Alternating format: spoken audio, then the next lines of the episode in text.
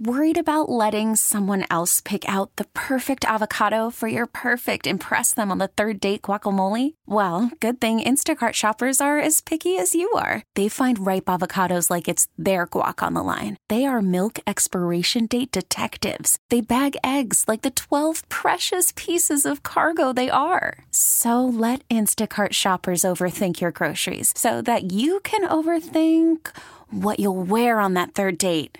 Download the Instacart app to get free delivery on your first three orders while supplies last. Minimum $10 per order, additional term supply. What's driving the conversation in California today?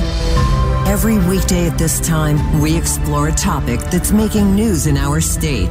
This is the state of California. And good afternoon. I'm Doug Sovern, KCBS political reporter and host of The State of California, along with Patti Reising and Jeff Bell. Well, if you've tried to find a home or to buy or rent lately, you already know that the Bay Area housing is in short supply and that prices continue to rise. But just how bad is the housing crunch and is it ever going to end? Well, an analysis of the latest census data can shed some light on that. And to peel back the layers a little bit, we are joined live today on the KCBS RingCentral Newsline by Eric McGhee. He's a senior fellow at the Public Policy Institute of California. He's taken a close look at this and crunched the numbers. Thank you so much for being with us this afternoon. So, so just how far is California falling short when it comes to building enough new housing to meet the demand? Uh, well, thanks for having me. Um, yeah, that's a very good question. The uh, the state is definitely behind. Um, it's been behind for quite a while. There was an analysis done by the Legislative Analyst Office about uh, six years ago where they said that the state over the previous 30 years needed to have been building about you know 70,000 to 110,000 more homes each year than it had been building. Then they did their analysis up through 2010.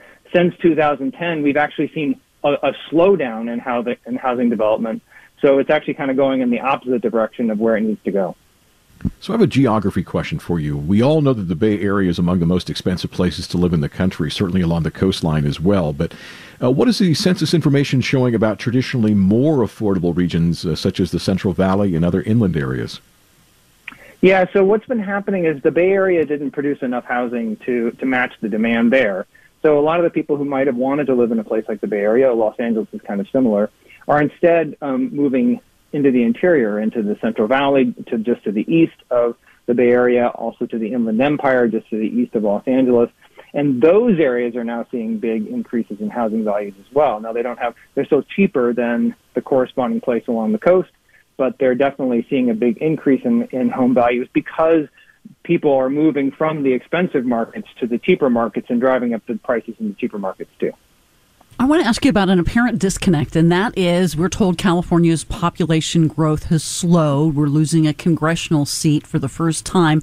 If people are really leaving California and fewer are coming in here, shouldn't that start to, at least over time, bring housing prices down?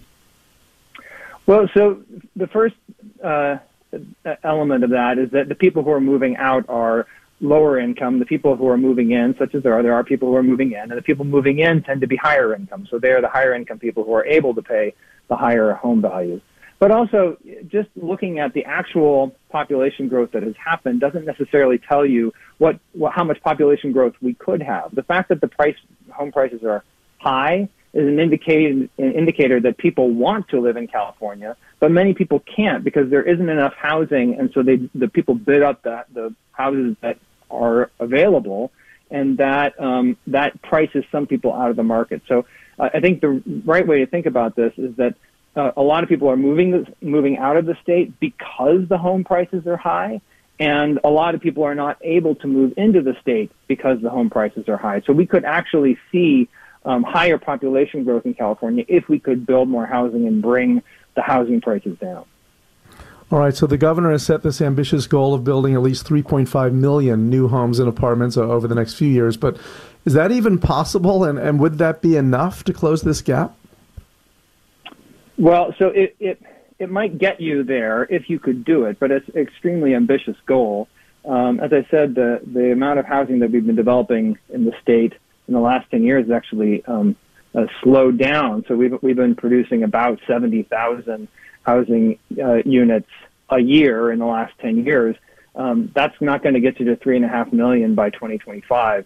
Uh, so it's a, it, I think it's um, an ambitious goal. It, it probably would be the right goal given some of the estimates that are out there, uh, but it's it's it's just going to be a hard one to to achieve.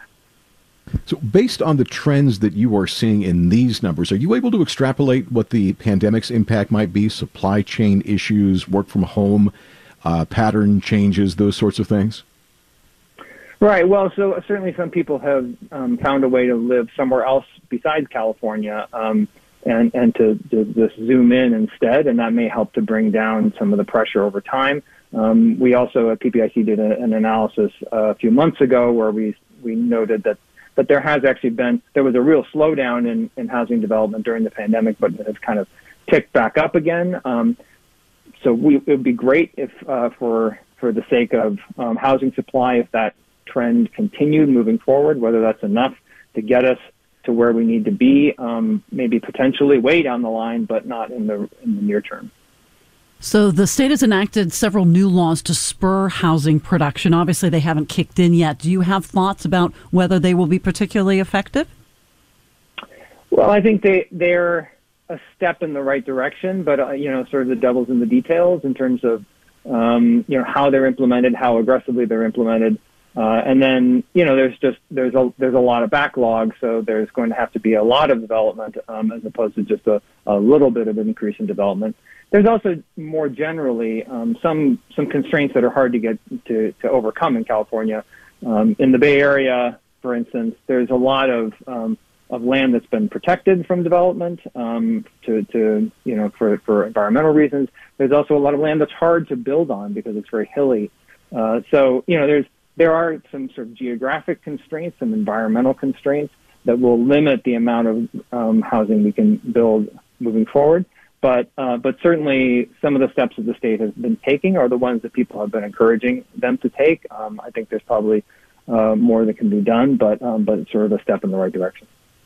All right. Well, thank you so much. Obviously, a conversation we've been having in California for a while and we will continue to have in the years to come. Eric McGhee, a senior fellow at the Public Policy Institute of California, which is based here in San Francisco. You can hear the state of California every weekday at 3.30 p.m. It's also available at kcbsradio.com and wherever you get your podcasts. You can find me on Twitter at Sovern Nation. Tomorrow, I think we're going to be talking about this congressional shuffle in the Bay Area. A lot to talk about there. I'm Doug Sovern, KCBS. Hey, Rob Bradford here. I have set out on a mission with my good friends at FanDuel to prove what I have known for some time baseball isn't boring. Now I have a daily podcast to prove it with some of the most notable people in the baseball world screaming baseball isn't boring from the mountaintops or at least agreeing to come on our show. Players, managers, GMs, and yes, even the commissioner of baseball, Rob Manfred. It has been a constant wave of baseball's most powerful voices. So join the revolution. Subscribe and soak in Baseball Isn't Boring. Listen on your Odyssey app or wherever you get your podcast. You'll be glad you did.